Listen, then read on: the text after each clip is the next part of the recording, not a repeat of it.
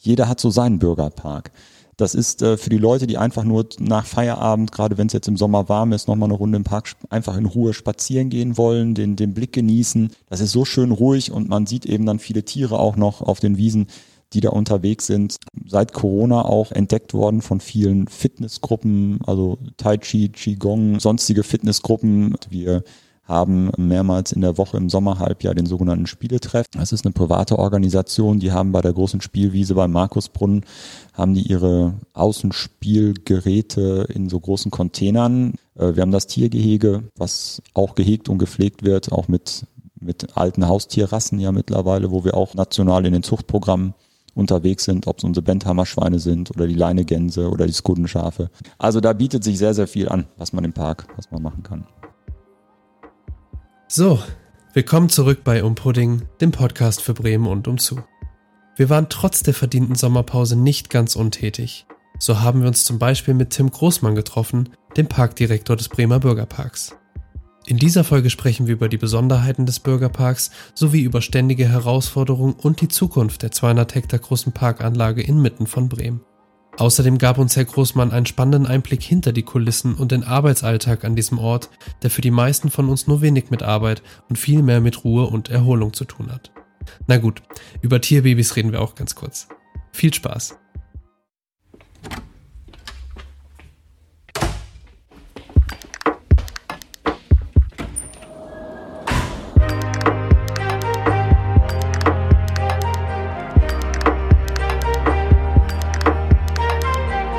Pudding, der Podcast für Bremen und umzu.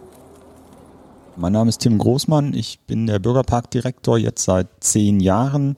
Äh, ich bin 51 Jahre alt, verheiratet, habe eine Tochter. Ja, darf seit zehn Jahren diese schöne Aufgabe hier wahrnehmen. Leben Sie schon immer in Bremen? Nein, ich bin Neubremer, zugezogener, wie immer man das hier in Bremen so sagt. Ne? Das äh, merkt man dann ja auch im Umgang mit den Einheimischen sozusagen, ne? wie man so schön sagt. Erst in der dritten Generation ist man ja Bremer. Ähm, nein, nein, also wir fühlen uns sehr wohl. Wir stammen ursprünglich aus dem Ruhrgebiet und ähm, wir sind hier sehr freundlich aufgenommen worden und äh, das macht sehr viel Spaß hier. Und sind Sie für den Job nach Bremen gekommen? Ja. Aha, ja. Sehr schön. Ganz normal über eine Stellenausschreibung, Bewerbungsverfahren und dann wird man halt freundlicherweise genommen ne? und dann widmet man sich der Aufgabe. Was genau ähm, hat man vorher gemacht, um, um Parkleiter zu werden? Oder gibt es da, es gibt ja wahrscheinlich keinen Ausbildungsberuf in die Richtung, aber es gibt wahrscheinlich irgendwie einen, einen Weg, den man irgendwann im Leben einschlägt, dass man sich irgendwann dafür entscheidet, so etwas anzunehmen als Job. Ja, ja, definitiv. Also in unserer Satzung des Bürgerparkvereins ist es in der Tat so, dass es vorgeschrieben ist, dass der Parkdirektor Landschaftsarchitekt sein muss. Und ich habe in der Tat äh, Landschaftsarchitektur studiert, äh, bin Landschaftsarchitekt, habe zwölf Jahre in einem privaten Planungsbüro gearbeitet als Projektleiter und ähm, habe mich dann eben beruflich hierhin verändert. Zum Bürgerpark selber, das ist ja ein, ein Park, zumindest wenn man in Bremen äh, oder in der Umgebung aufwächst, dann ist das ja ein Park mit sehr viel Geschichte drumherum. Da, da gehen wir jetzt nicht, glaube ich, also ich glaube, alles, was geschichtlich eingeht, äh, das kann man gerne nachlesen, wahrscheinlich bei Wikipedia oder auch auf, auf der Webseite. Das ist ja ein ich denke, ich denke aber, oder unterscheidet den, den, den Bürgerpark oder Stadtpark, wie er für Leute von außerhalb ja auch heißt, unterscheidet das äh, irgendetwas zu, zu anderen Parks oder anderen, ja, tatsächlich Stadtparks, die es, die es so in Deutschland gibt? Gibt es irgendwas Besonderes?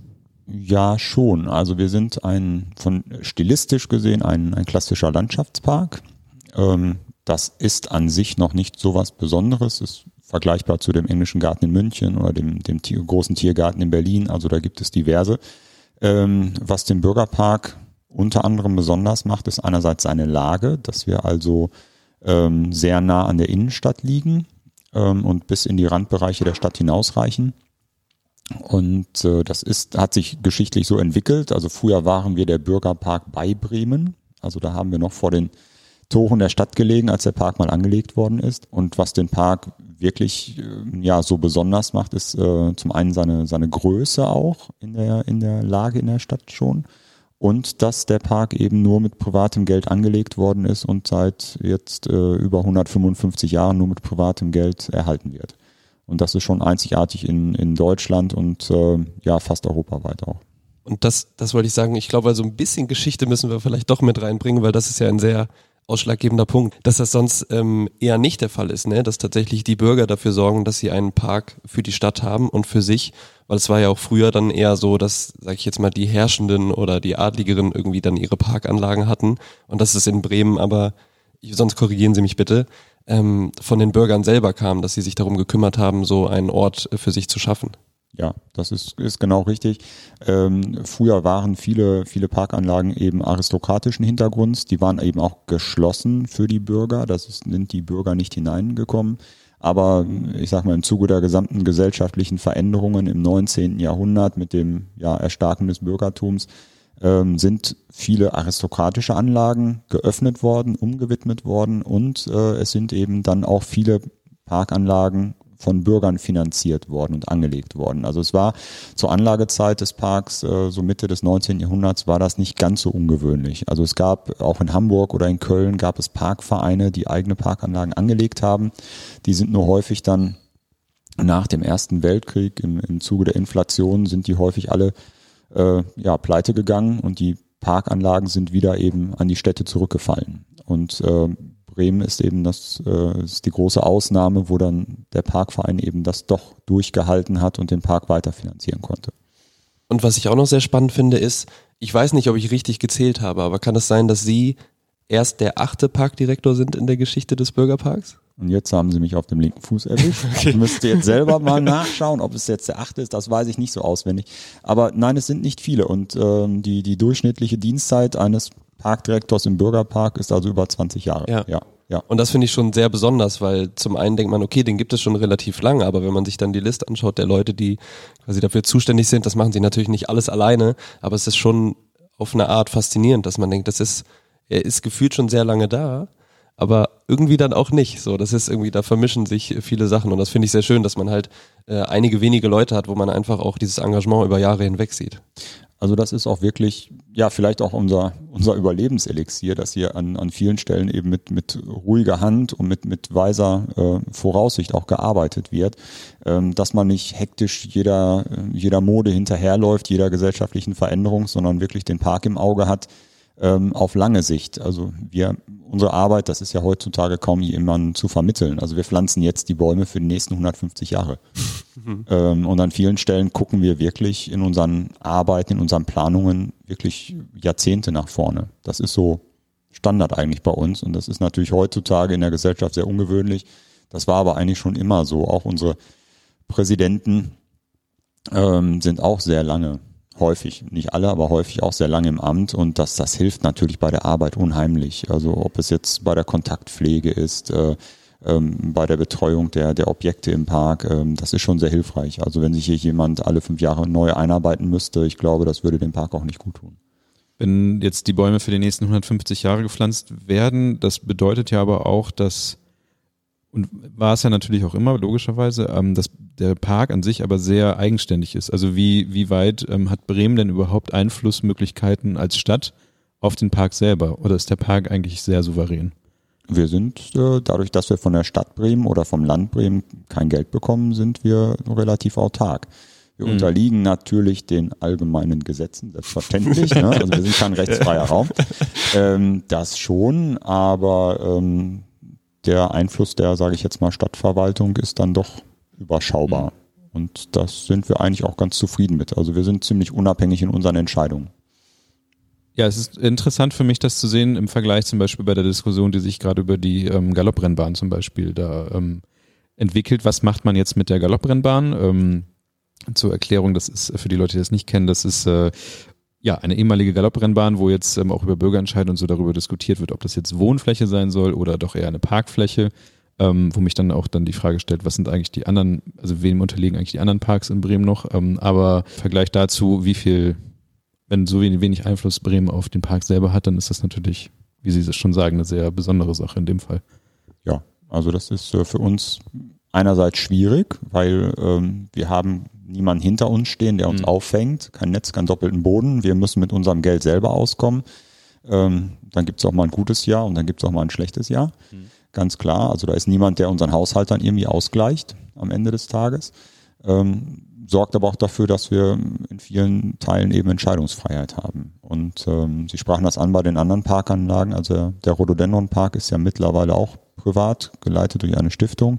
Und die anderen Parkanlagen werden halt durch die Stadt Bremen, also Umweltbetrieb, gepflegt. Aber vielleicht eine ganz, ganz grundsätzliche Frage. Ähm, vielleicht ist das ja auch interessant.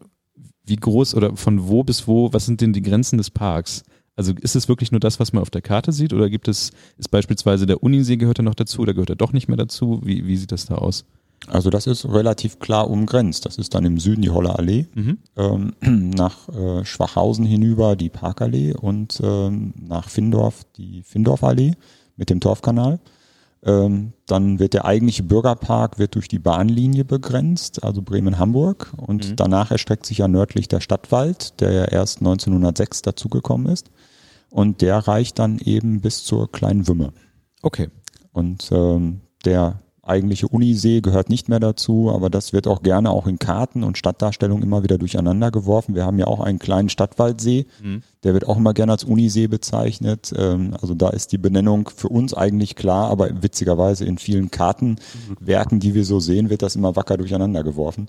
Ähm, nein, nein, bei der kleinen Würme ist Schluss und der große Unisee, sage ich mal, der gehört nicht mehr dazu. Ja, deswegen frage ich. Ja, sehr spannend. Es ging ja schon eben ein wenig um das Thema Geld und Finanzierung. Und das heißt, dass der Bürgerpark, so wie er heute lebt und überlebt, ähm, das nur durch, durch Spenden tut. Ist das korrekt? Ja, im weitesten Sinne, ja. ja. Sehr interessant. Und Sie haben auch gesagt, dass Sie ähm, natürlich sehr, also nachhaltig natürlich grundsätzlich denken müssen, aber auch natürlich finanziell und was die, die Ausrichtung des Parks angeht. Aber das heißt, Sie könnten ja vielleicht auch schon einen kleinen Spoiler geben, wie denn der Bürgerpark in 150 Jahren aussieht. Ja. wie kann man sich das vorstellen? Weil Sie haben ja recht, niemand denkt ja, also natürlich muss man vorausdenken, aber so weit, das ist ja eine wahnsinnige Zeit und es ist natürlich spannend, weil man, also ich weiß nicht, ob ähm, ob wir so viele Veränderungen mitbekommen im Bürgerpark in unserem Leben, aber er zieht sich natürlich durch die Zeit, wird er sich hier und da immer verändern. Und haben Sie da, wie, wie plant man sowas? Wie, wie geht man daran? Also ganz ehrlich, ich hoffe, er wird in 150 Jahren nicht großartig anders aussehen. Das ist wirklich unsere Hoffnung. Also wir stehen ja auch unter Denkmalschutz. Wir sind äh, international renommiertes Gartendenkmal. Wir sind entsprechend auch vernetzt überall. Ähm, und wenn Sie sich den Generalplan glaube von 1880 nehmen, als der Park dann endgültig fertig war, ähm, den können Sie wunderbar als, als Wegweiser durch den Park nutzen. Also da hat sich seitdem nicht viel verändert. Das ist eben auch was, besonders, Sie sprachen die Besonderheiten an im, Vergleich zu anderen Parkanlagen. Da ist in der Tat gerne mal umgebaut worden oder der Klassiker, da wird dann eben noch ein Casino in den Park gebaut oder ähnliches. Das kennt man aus, aus anderen Parkanlagen, aber der Park ist wirklich nahezu so erhalten geblieben, wie Herr Benke den mal entworfen hat und auch hat, hat anlegen lassen unter seiner Ägide. Ähm, das ist schon, schon was Besonderes. Und dann hoffen wir eben, dass der Park auch so erhalten bleibt. Was sich natürlich verändern wird, ähm, ist die Vegetation.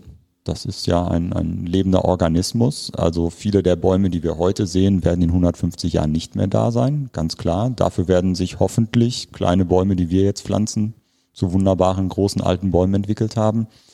Ähm, was uns natürlich Sorge macht, wenn wir über solch einen Zeitraum reden, ist der Klimawandel, der bei uns auch ganz massiv angekommen ist. Und dann kann es schon sein, dass sich zwar die Brücken, Bäume, Wege nicht verändert haben, aber dass wir vielleicht doch äh, mit anderen Arten arbeiten müssen, an die wir heute noch gar nicht denken, weil es wirklich im Moment keiner sagen kann, wie es in 150 Jahren klimatisch aussieht. Ich möchte nicht böse sein und sagen, naja, wer weiß, was bis dahin passiert, ob der Park dann noch da ist oder ob Bremen fünf Meter unter Wasser steht. Das wollen wir natürlich alle nicht hoffen. Aber wenn man den Fachleuten so zuhört, ähm, ist das ja alles im Bereich des Möglichen leider. Ja. Was konkret bedroht denn jetzt aktuell und vielleicht auch in den nächsten 30 20 Jahren, muss man ja auch schon sagen, den, den Park. Was, also ich, als ich neulich ähm, einfach nur unter dem Baum stand zum Beispiel, ist mir aufgefallen, dass, ähm, gut, Äste fallen immer ab, aber es zum Beispiel bei etwas stärkeren Wind beispielsweise auch ganze, ganz größere Äste auch abfallen können bei, bei so einem Baum, weil die einfach auch manchmal zu wenig Wasser haben. Oder ich weiß, ich glaube, vor drei, vier Jahren hatten wir ja auch eine sehr große Trockenheit, wo einfach die Bäume aus Stress die Blätter abfallen lassen haben, mitten im Sommer. Wie, wie sieht das aktuell aus oder wie sieht das in den nächsten 20 Jahren aus? Ähm da kann man bisher, bisher immer nur nach hinten blicken. Mhm. Also das, was man schon beobachtet hat, wie das in Zukunft werden wird, das weiß auch noch keiner so richtig. Ähm, was Sie angesprochen haben, sind natürlich Stressreaktionen der, der Vegetation. Also Ähm, wobei für uns Klimawandel eben nicht nur Vegetation heißt, sondern das greift bei uns in, in alle Bereiche rein, von der Organisation der Arbeit bis äh, Schäden an den Gebäuden und ähnlichen Sachen. Äh, das taucht wirklich überall bei uns auf. Und das Ganze hat im Prinzip angefangen, äh, was man zuerst beobachtet hat, dass eben die Vegetation zum Beispiel im Frühjahr eher austreibt, dass im Herbst die äh, Blätter länger an den Bäumen bleiben. Und jetzt in den letzten vier Jahren. Das letzte Jahr war ja zum Glück mal wieder normal, aber die drei Jahre davor, die waren ja nun wirklich schon extrem trocken. Und ähm, da haben wir dann eben auch an den Bäumen gesehen, es werden im Frühjahr schon kleinere Blätter gebildet aus, aus Stress, aus Trockenstress. Ähm, die Blätter werden im, im Herbst eher braun, werden eher abgestoßen. Der Jahreszuwachs bei den Bäumen ist, ist deutlich geringer. Ähm, die reagieren dann einfach physiologisch auf den Trockenstress, den sie haben, gerade so im, im Mai, im Mai, Anfang Juni, in der Hauptaustriebszeit. Wenn da das Wasser fehlt, dann sieht man, reagieren die entsprechend darauf. Und diese drei Jahre waren eben so extrem. Wir haben alte, langgediente, nicht alte, langgediente Mitarbeiter, die teilweise 30, 40 Jahre bei uns arbeiten und die haben gesagt, sowas haben die einfach noch nicht gesehen, das haben die nicht erlebt. Und äh, der Boden ist ja wirklich hier teilweise bis auf zwei Meter Tiefe durchgetrocknet. Ähm, und dann kriegen eben auch die Altbäume, die seit 150 Jahren hier äh, stehen, die stehen dann auch trocken.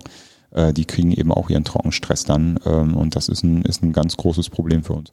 Das finde ich immer so interessant, weil ich glaube, manche Leute denken, so ein Baum steht da und der hat das ja auch die, nächsten, die letzten Jahre immer ausgehalten und sowas. Aber das ist ja tatsächlich so etwas, dass die Bäume oder nicht nur die Bäume, generell die Vegetation, die kann sich ja nicht einfach oder die kann sich wahrscheinlich nicht einfach anpassen. und Sie hat keine Variation da drin, sondern es ist einfach das, was man jetzt gerade sieht, ist einfach Stress. Also manche Leute glauben ja, dass, ja, dann treiben sie vielleicht mal früher aus oder die Blätter bleiben länger dran, aber es ist ja wirklich dramatisch.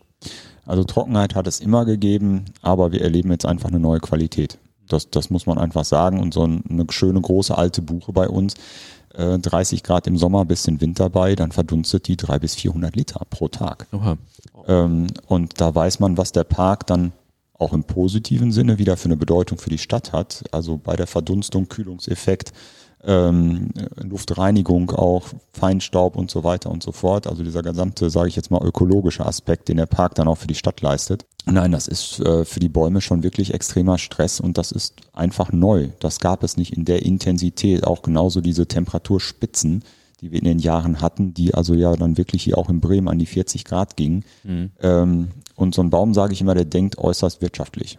Also der ist so sein, seine Schwankungsbreite aus den letzten Jahrzehnten gewohnt. Da kann er sich auch anpassen, aber wenn es dann eben aus diesem aus diesem Range rausgeht, dann wird es für ihn halt auch lebensgefährlich. Und mhm. dann vertrocknen auch im Sommer grüne äh, Blätter und die Äste nehmen Schaden, die Rinde nimmt Schaden, wo Sie das gerade ansprachen es können immer Äste aus einem Baum herausbrechen. Natürlich. Das muss ich in aller Deutlichkeit dann auch immer wieder sagen, weil wir da eben in den letzten Jahren auch immer wieder Probleme mit Besuchern hatten, wo alte Bäume sind, da kann ein alter Baum umstürzen und der kann auch ein großer Ast rausbrechen. Ähm, da kann man noch so viel pflegen, das ist Natur. Da ist mhm. man nicht vorgefeit. Und deshalb warnen wir ja auch immer, wenn, wenn Gewitter ist oder Sturm ist, bitte nicht den Park zu betreten. Trotz aller Pflege, da kann immer was runterkommen. Das ist also normal. Da gibt es ja gerne in der Bevölkerung mittlerweile so ein Irrglauben, ne? alles ist gesichert, alles ist gepflegt, hier kann nichts passieren. Nein, nein, da kann immer was passieren. Aber den Effekt, den Sie ansprachen, das läuft so ein bisschen unter diesem sogenannten Sommerbruch äh, wo also wirklich Bäume so austrocknen. Ähm, das ist wissenschaftlich noch nicht ganz geklärt, aber man geht einfach davon aus, dass in den grünen Ästen zu wenig Feuchtigkeit ist, zu wenig Druck in den Zellen und dass dann wirklich gesunde Äste abbrechen. Mhm. Und das ist wirklich was ganz für uns ganz Dramatisches, weil es überhaupt nicht vorhersehbar ist. Und dann brechen wirklich Äste mit einem Durchmesser 20, 30 Zentimeter, 6, 7 Meter lang. So gerade um die Mittagszeit, wenn es so richtig heiß ist, dann knallt das einmal gerade bei den Buchen und dann kommt so ein Ding runter. Der also wirklich absolut keinen Vorschaden hatte und das ist wirklich, das geht in Sekunden. Und das ist hochgradig gefährlich. Das hatten wir in den Jahren auch. Ähm, die Kollegen in, in Potsdam in den Gärten, die hatten es noch massiver. Die haben sogar Teile des Parks dann gesperrt, ähm, weil die so große Schäden dort hatten und so gefährliche Situationen. Das wird natürlich dann jetzt in den nächsten Jahren, wenn das Wetter sich so weiterentwickelt oder das Klima, äh, wird das stärker werden, ganz klar. Das wird häufiger vorkommen. Bleiben wir nochmal ähm, kurz bei der Natur. Wir haben jetzt die ganze Zeit über Pflanzen geredet. Was mich noch interessiert, ist natürlich aber auch die, ja, sagen wir mal, Tierwelt. Wobei mich das auch, äh, man, man kennt ja so ein bisschen das, was aus dem Tiergehege, was dann drumherum ist. Ähm, man sieht ja auch manchmal Wiesen, wo drauf steht, das sind Futterwiesen. Ähm, mich würde aber dazu noch interessieren, wie wild ist eigentlich noch der Park? Also was, was ist eigentlich gewollt auch an Tieren, vielleicht auch an Pflanzen, aber was, was für wilde Tiere gibt es hier eigentlich denn noch? Ist das möglich überhaupt? Ja, sicher. Also es, es ist ja immer so, so lustig, äh, wenn, wenn wir Führungen haben und die Leute sind so begeistert von der, von der Natur bei uns im Park und das ist alles so natürlich mhm. und dann muss ich immer sagen, nee, tut mir leid, das ist alles künstlich. es, ja, es, es, hat ja hier vorher, wir waren ja die Gemeindeweide der Stadt Bremen ähm, und ähm, ich sage den Leuten immer, fahren Sie mal einmal über die Autobahn und gucken Sie ins Blockland. Mhm. Dann wissen Sie, wie das hier vorher ausgesehen hat. Also Wiesen, Gräben dazwischen, naja, vielleicht hier und da mal eine Kopfweide, aber ansonsten gab es hier keine Vegetation, äh, keine Bäume, Entschuldigung. Und ähm, deshalb ist auch kein Baum bei uns im Park jetzt älter als 160 Jahre.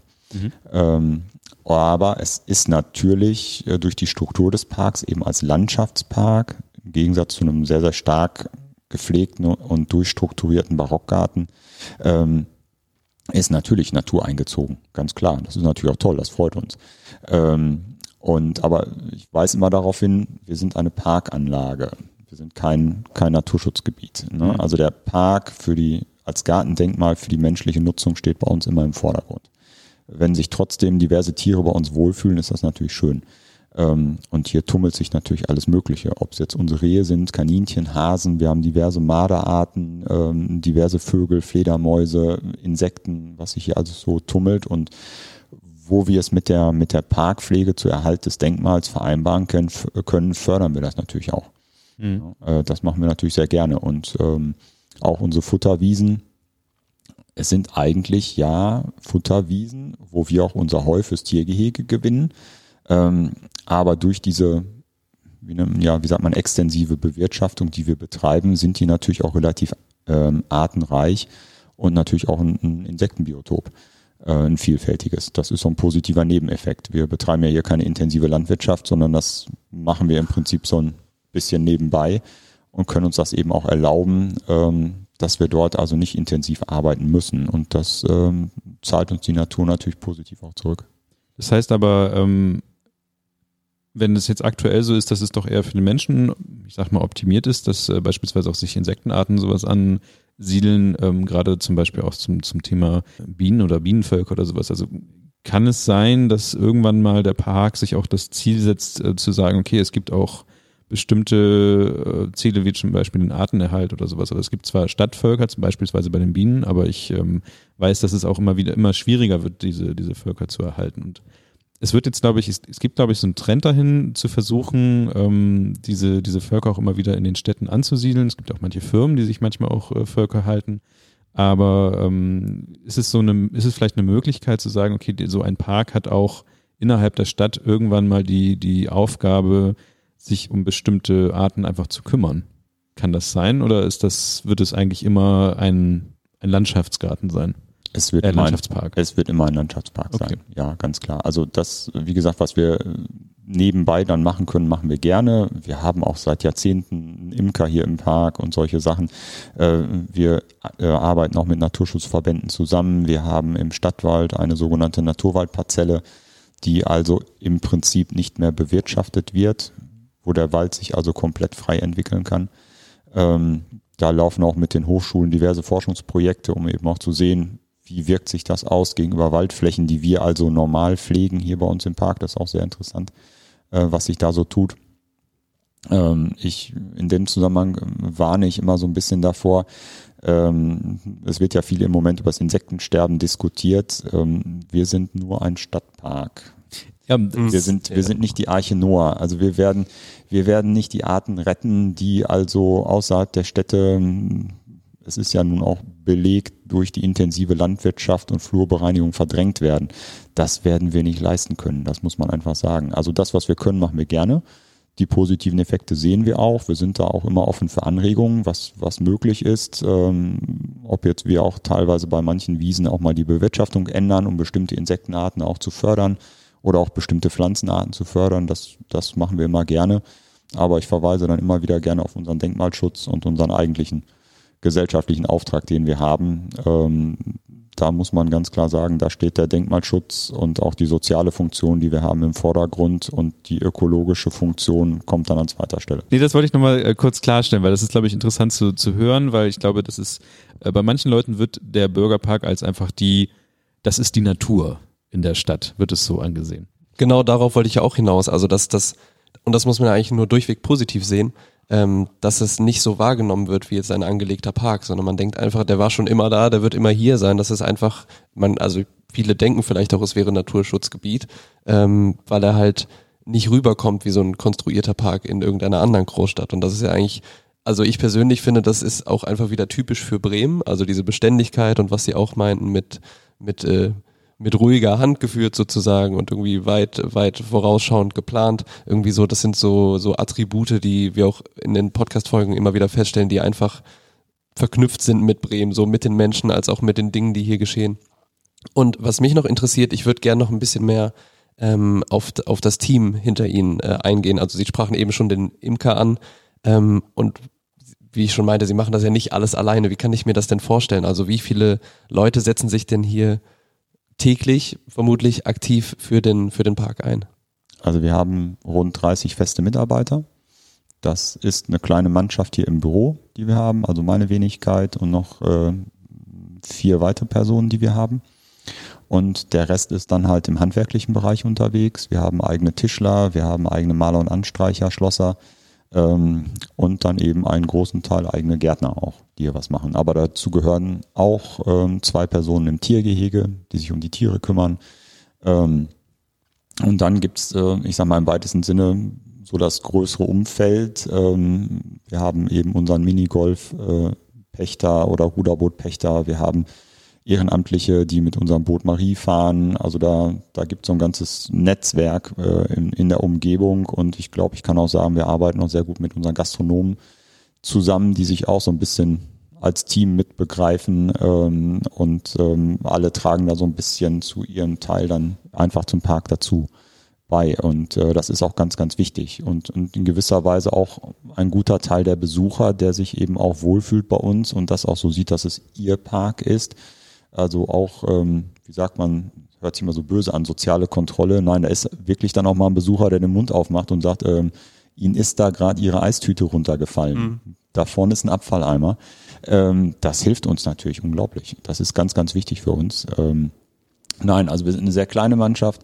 Ähm, wir sind eben privat. Wir müssen gucken, was wir uns erlauben können. Ich hätte auch nichts dagegen, wenn wir noch so ein paar Mitarbeiter mehr hätten. Also Aufgaben haben wir genug im Park ähm, was so zu erledigen ist. Das wäre gar kein Problem. Ähm, aber so hilft man sich gegenseitig und wir arbeiten eben auch mit ganz, ganz vielen Institutionen in Bremen zusammen, wo man sich dann immer mal wieder gegenseitig auch hilft. Was mich auch noch interessiert, vielen Dank, ähm, ist, wie sieht ein klassischer Arbeitstag bei Ihnen aus? Sie kommen morgens hier an, was, was passiert dann? Ich hätte beinahe gesagt, den gibt es nicht. Beziehungsweise man kommt morgens an, hat einen Plan, was man machen möchte und der hält fünf Minuten und dann hat die Sache sich erledigt. Nein, das ist, ist wirklich sehr, sehr, sehr, sehr vielfältig bei uns. Ähm, das sehen Sie jetzt gerade selber auch, ne? Schon so ein bisschen den Eindruck, ja. den Sie bekommen hier bei uns auf dem Betriebshof, was so alles, alles hier, hier abläuft. Aber es ist wirklich ganz, äh, ganz bunt gefächert.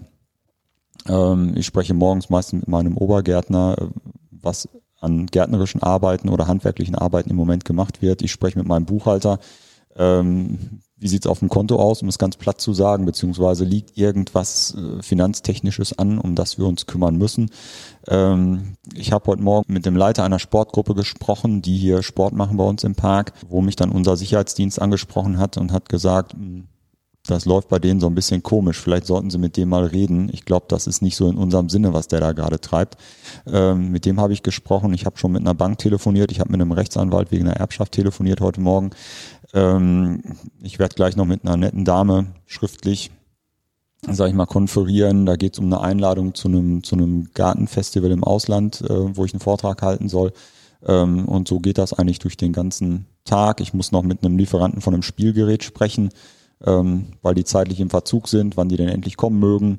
Äh, ich muss einem anderen Handwerker auch nochmal freundlich auf den Weg helfen, dass es vielleicht Zeit wird, dass er mal vorbeikommt und mm, dann möchte ich eigentlich, wenn es irgend geht, heute auch nochmal mit ein, zwei Firmen telefonieren, weil wir noch ein neues Bauprojekt anschieben möchten. Das hat ja heutzutage auch Wochen und Monate Vorlauf. Mhm. Das muss man dann auch mal irgendwann.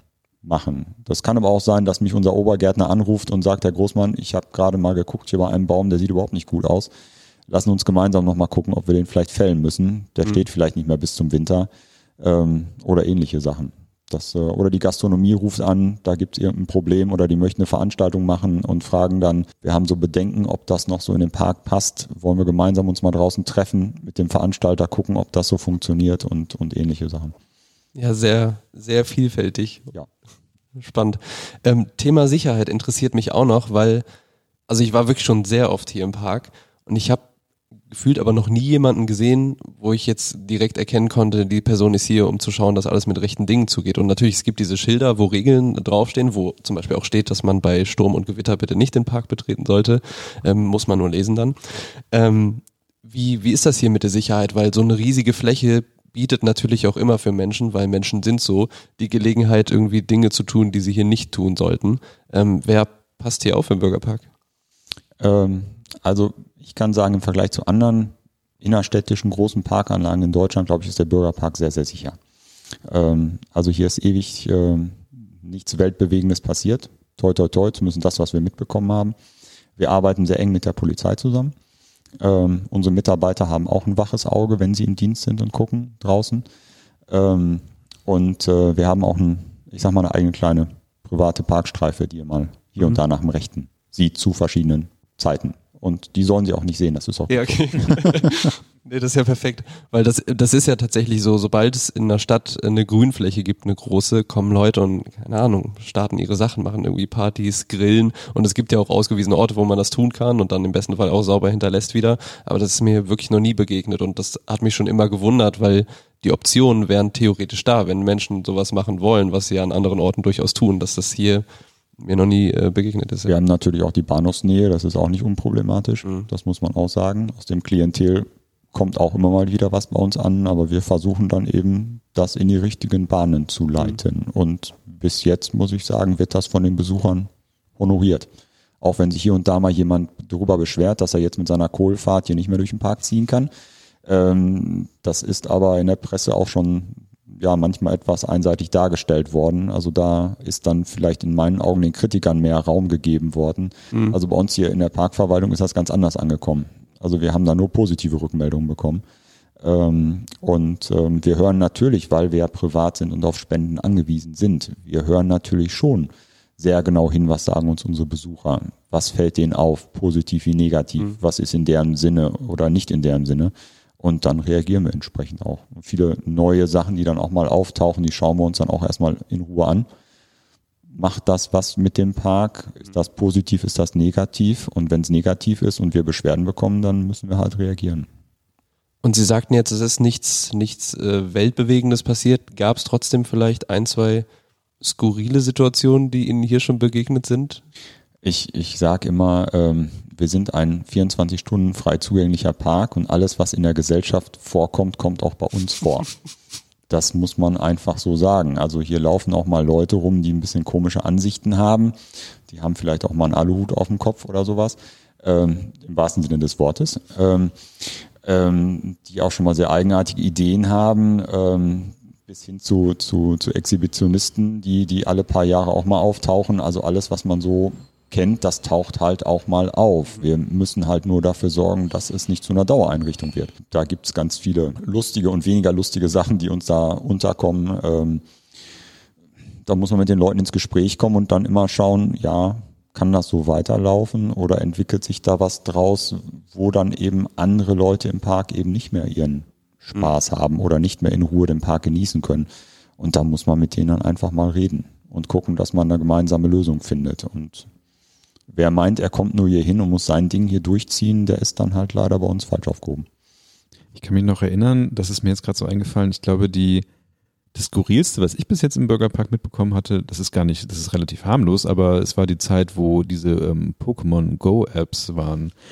Ach, da dachte, okay, da, vielleicht gibt es da sogar Situationen von ihrer Seite aus. Aber ich weiß, dass hier einfach sehr viele Menschenmassen, auch, ich glaube, alles Mögliche hier hatte auch so Hotspots, und ähm, hier sind wirklich sehr viele Menschen durchgelaufen. Ich muss gestehen, ich habe mir das auch einfach, ich habe mir damals die App auch einfach installiert und fand das irgendwie nett, weil es auch irgendwie manchmal so, so, ähm, ja, weil man mit Freunden einfach dann so rumlaufen konnte, aber ich habe das nie so zu, im, im Extrem mitgemacht.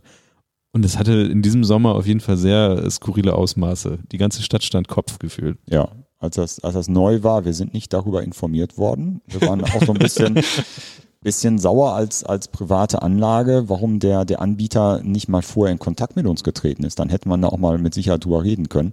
Ähm, nein, auf einmal war der Park fürchterlich voll. Leute rannten kreuz und quer durch den Park, äh, alle nur den Kopf auf, auf dem Smartphone und bis wir dann erstmal äh, mitbekommen haben, worum geht's denn überhaupt? Mhm. Und dann haben wir uns das angesehen. Grundsätzlich kein Problem. Gab einige gefährliche Situationen, wo also Suchende dann in Radfahrer reingelaufen sind und solche Sachen. Also das äh, hat schon wirklich skurrile Ausmaße angenommen, die ganze Sache. Es ist dann leider an einem bestimmten Punkt dann irgendwann auch mal gekippt, dass wir dann also wirklich Menschenmassen mitten in der Nacht im Park hatten und dann eben auch mit Müll, mit Vandalismusschäden, mit ähnlichen Sachen. Und dann haben wir mal Kontakt mit dem Anbieter aufgenommen und haben mal gesagt, also private Anlage, so eigentlich müsstet ihr generell mal fragen. Ähm, das ist so im Moment, wie es läuft, nicht so ganz in unserem Sinne. Und dann haben wir uns eben auf bestimmte Bereiche geeinigt, dass eben nicht der ganze Park besetzt ist mit diesen Figuren, sage ich jetzt mal im weitesten Sinne, äh, sondern dass wir nur noch bestimmte Bereiche haben, äh, wo die Figuren sind. Und das hat sich dann dadurch auch relativ schnell dann auch beruhigt. Die Bereiche sind weiter intensiv genutzt worden ähm, von den Spielern. Aber der restliche Park hat sich dann eben auch beruhigt. Das Thema Schäden und, und Müll und solche Sachen ist dann auch weniger geworden. Ähm, und das ist so ein klassisches Beispiel. Dann wurde es auch wieder ruhiger und verträglich für alle Beteiligten. Und danach ist das ja so nach einem halben bis einem Jahr ist es ja auch abgeebbt, die ganze Geschichte. Ja, ja super interessant. Wir stellen unseren Podcast-Gästen und Gästinnen immer gern die Frage, was ihre Lieblingsorte in Bremen sind oder ihr Lieblingsort. Und jetzt natürlich spannend zu erfahren, ob der Bürgerpark auch ihr Lieblingsort in Bremen ist. Ja, natürlich. Klar, klar. Das müssen Sie auch sagen. Nein, ich, ich äh, treibe mich beruflich bedingt auch gerne in, in anderen Parkanlagen hier in Bremen rum, also Knopspark oder Rhododendron Park, die sind natürlich auch sehr, sehr schön. Das ist auch immer ein Genuss dann, da gehen wir dann auch als Familie gerne mal spazieren und hinterher noch einen Kaffee trinken oder ein Stück Kuchen essen. Also das ist sehr, sehr nett. Da sind wir gerne, gerne mal unterwegs. Ähm, wir sind natürlich auch gerne mal in der, in der Innenstadt und an der Schlacht und gehen mal ein bisschen bummeln in der Innenstadt. Also das, äh, da guckt man schon oder mal durch Schnorr und solche Sachen. Also da gibt's ja nun auch schöne Ecken in Bremen. Und jetzt ist es ja auch so, dass Sie ähm, für, den, äh, für den Job nach Bremen gekommen sind vor zehn Jahren ähm, und vorher aus dem äh, vorher im Ruhrgebiet gewohnt haben. Äh, das ist ganz spannend. Ich komme ursprünglich aus Rheinland-Pfalz, also nicht so weit weg vom Ruhrgebiet. Ähm, und deswegen würde mich interessieren, wie Sie denn so die Bremer vielleicht äh, damals wahrgenommen haben und wie sich das vielleicht auch verändert hat über die Jahre.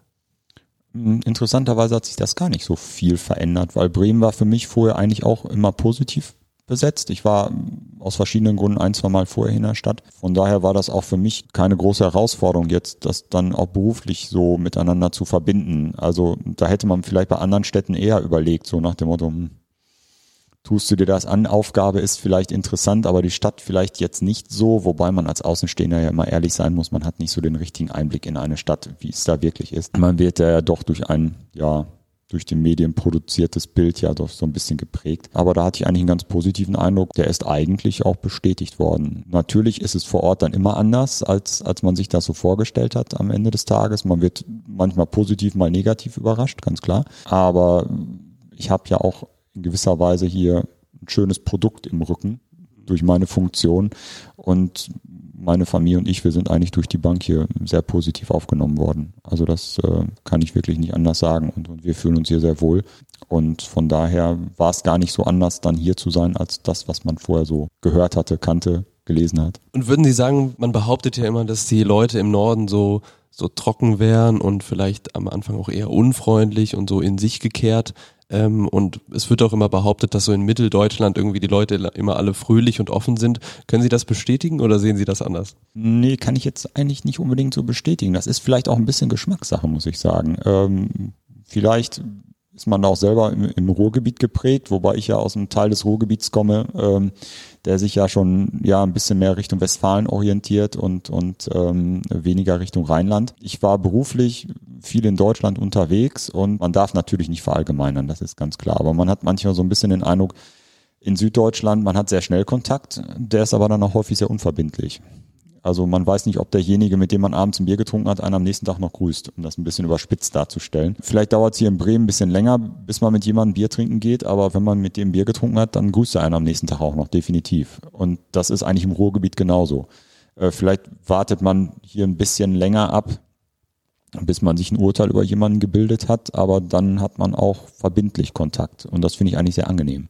Äh, da komme ich persönlich besser mit zurecht als jemand, der einem beim ersten Treffen um den Hals fällt, wie gesagt, und am nächsten Tag kennt er einen nicht mehr.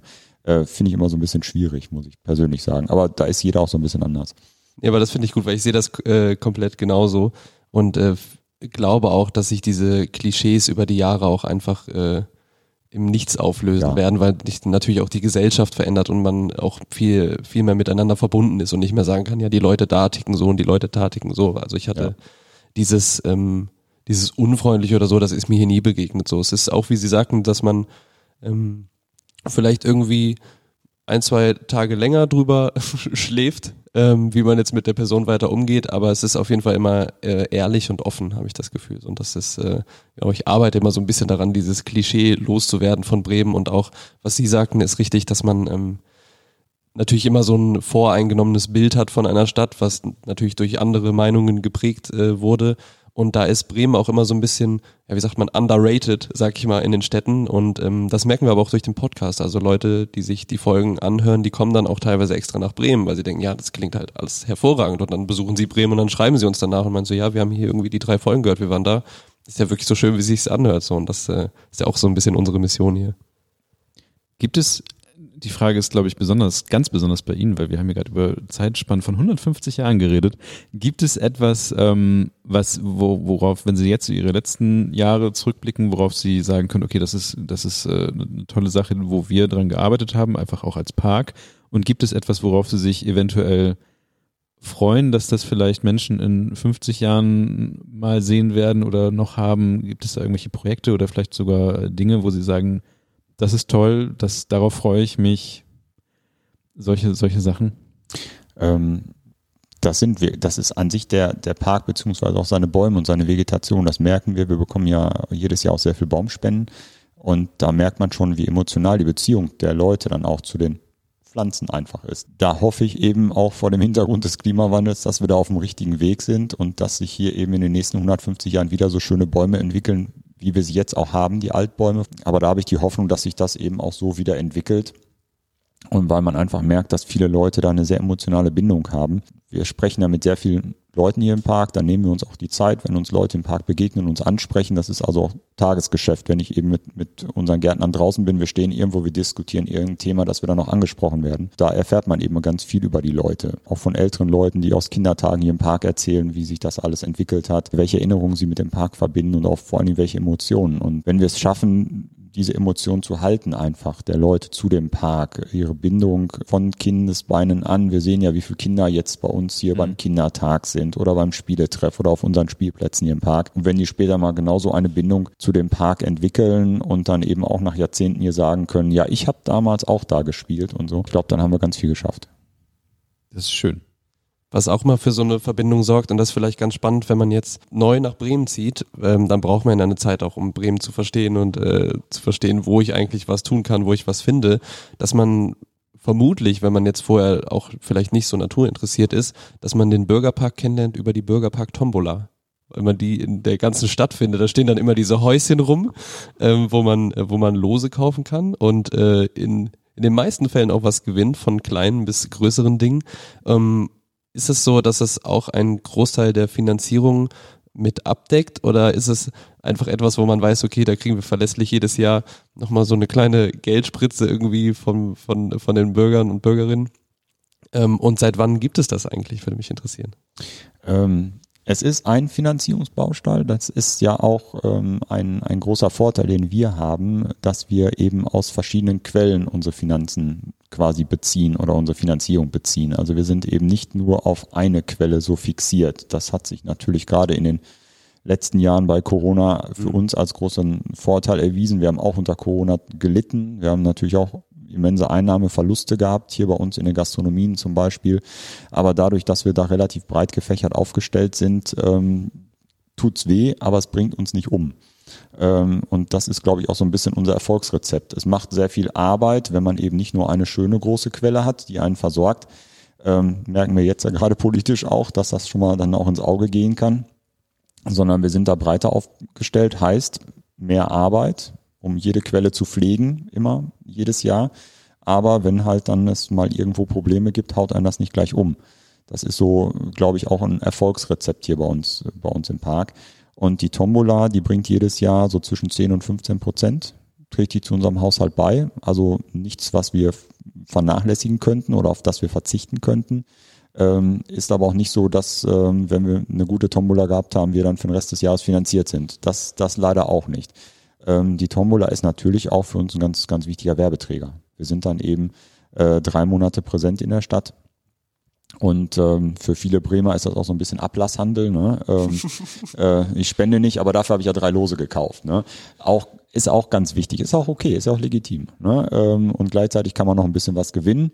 Ähm, das denke ich ist auch eine ganz schöne Sache. Und auch wenn da immer so ein bisschen geschmunzelt wird, ich, ich finde die Diskussion immer so ein bisschen aberwitzig. Also wenn jemand auf dem Freimarkt oder der Bürgerwiese bei der Losbude irgendwie so ein, so ein äh, Plastikgeschrammel aus China für fünf Cent gewinnt, da sind alle ganz happy.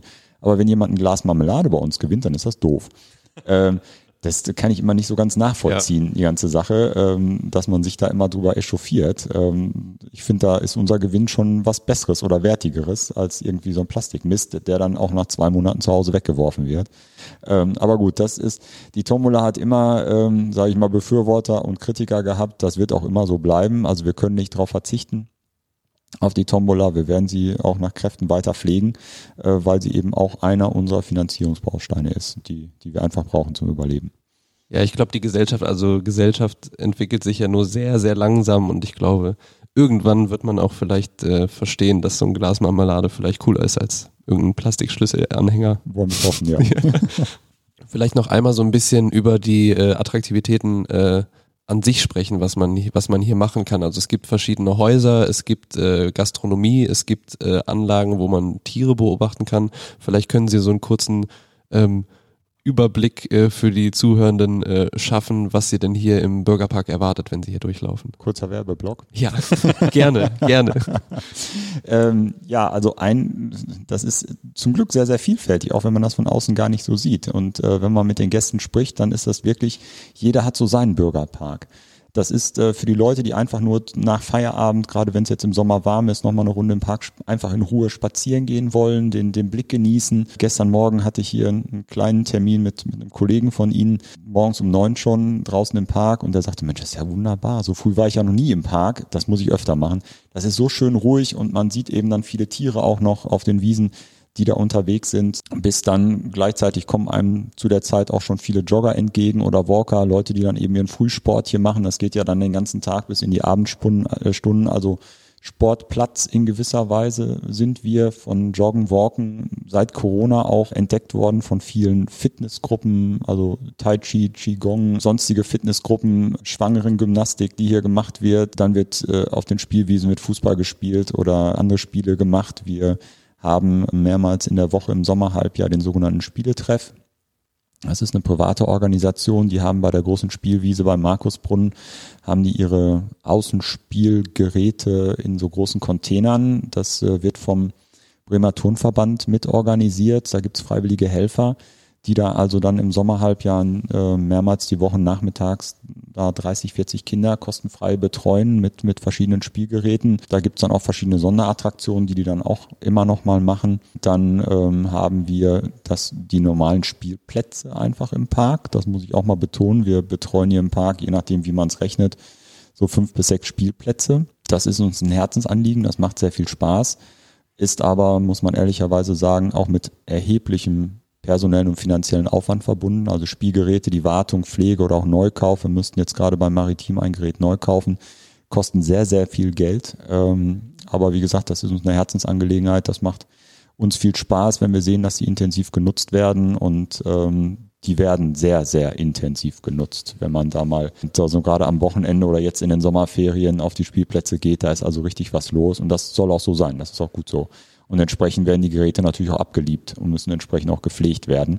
Wir haben unsere Minigolfanlage, wir haben äh, den Ruderbootverleih. Es gibt jetzt seit im nächsten Jahr, zehn Jahren, wieder unser historisches Rundfahrtenboot Marie, was es ja bis zum Zweiten Weltkrieg gegeben hat, was jetzt ähm, am Wochenende seinen Regeldienst hat oder wo man auch Sonderfahrten buchen kann. Äh, wir haben die Gastronomien im Park mit ihrem gesamten Angebot. Äh, wir haben das Tiergehege, ähm, was auch gehegt und gepflegt wird, auch mit, mit alten Haustierrassen ja mittlerweile, wo wir auch national in den Zuchtprogrammen unterwegs sind, ob es unsere Benthammer-Schweine sind oder die Leinegänse oder die Skudenschafe, das auch sehr, sehr gut angenommen wird. Wir sind ja, wie sagt man, der einzige Zoo in Bremen. Also da bietet sich sehr, sehr viel an, was man im Park, was man machen kann. Vielen Dank. Ich denke auch, also ich, ich kann mir gut vorstellen, dass die Leute, die diese Folge hören, sagen, jetzt habt ihr ja gar nicht über das Tiergehege geredet, weil das ist, es ist, glaube ich, für sich an sich ein, ein, ein eigenes Thema, dass ich auch ein bisschen Respekt davor habe, äh, überhaupt da ähm, komplett reinzugehen. Vielleicht ist das ja auch sogar eine, eine komplett eigene Folge. Vielleicht machen wir nochmal eine zweite Runde hier. Ja. Aber ich glaube, es führt wirklich zu weit äh, für die Leute, die das hier hören, das jetzt komplett einmal auszuarbeiten. Ja, man muss ja auch noch ein bisschen was überlassen, dass die Leute sich auch noch selbst ein bisschen damit beschäftigen können. Aber tatsächlich, äh, Tiere sind immer ein großes Thema, weil über irgendeine Ecke erfährt man immer, wenn es zum Beispiel neue Babyschweinchen gibt. So ist über irgendeinen Messenger-Dienst kommt irgendwas. Ja, ja. Es ist wirklich so. Man kriegt irgendwann von irgendwem eine Nachricht, es gibt wieder Babys im Bürgerpark. Und dann Also äh, die, die kommt man hier vorbei. sind, sind schon super Werbeträger. Ja. Also das äh, kann man nicht anders sagen, ja. Ja, ich habe noch einen Abschlusssatz Natürlich. vielleicht. Also da müssen wir immer mal wieder darauf hinweisen, weil es dort so Gerüchte in Bremen gibt. Wir kommen über die Runden, aber im Schnitt plus minus null. Es gibt, ich weiß nicht, wo es herkommt, es gibt in Bremen dieses Gerücht, der große Bürgerparkverein und der Bürgerpark, die leben da in Saus und Braus. Nein. Also im Schnitt der letzten Jahrzehnte irgendwo die schwarze Null, mal mehr, mal weniger, aber wir kommen so über die Runden. Und ähm, deshalb, wir sind privat, wir freuen uns über jede Spende und man kann auch für jetzt 15, ab nächstem Jahr 30 Euro im Jahr Mitglied werden im Bürgerparkverein. Da würden wir uns sehr freuen, wenn wir da Unterstützung bekommen würden. Das sind dann auch die Möglichkeiten, wie man unterstützt. Das heißt, wir haben die Tombola, wir haben äh, die eigentliche Spende und natürlich als, als Firma oder wenn man da noch was machen möchte, geht das wahrscheinlich auch. Ja, immer. Okay. Das sehen Sie ja auch an, ähm, das ist auch historisch so gewachsen. Das sehen Sie ja an vielen Gebäuden oder Bauwerken bei uns im Park. Die haben ja häufig Namen Mhm. und die rühren einfach aus den Bänke. Spenderfamilien. Bänke, Baumspenden oder jetzt eben auch, das wird man dann auch sehen bei dem neuen Spielgerät, konnten wir auch Spender gewinnen, die uns da unterstützen, äh, weil dieses neue Spielgerät, da sind sie mal schnell mit 60.000 Euro dabei. Ne? Das ist äh, keine Besonderheit, wenn es ein Mhm. bisschen größer sein soll. Und da konnten wir zum Glück auch Spender gewinnen und die werden sich natürlich da auch an einer Hinweistafel wiederfinden, ganz klar. So überleben wir, anders funktioniert es nicht, da muss man ehrlich sein. Dann bedanke ich mich zum Ende für das Gespräch, für das nette Gespräch. Vielen Dank. Sehr gerne. Und bis zum nächsten Mal. Dankeschön. Auf Wiedersehen. Ja. Tschüss. Tschüss. Tschüss.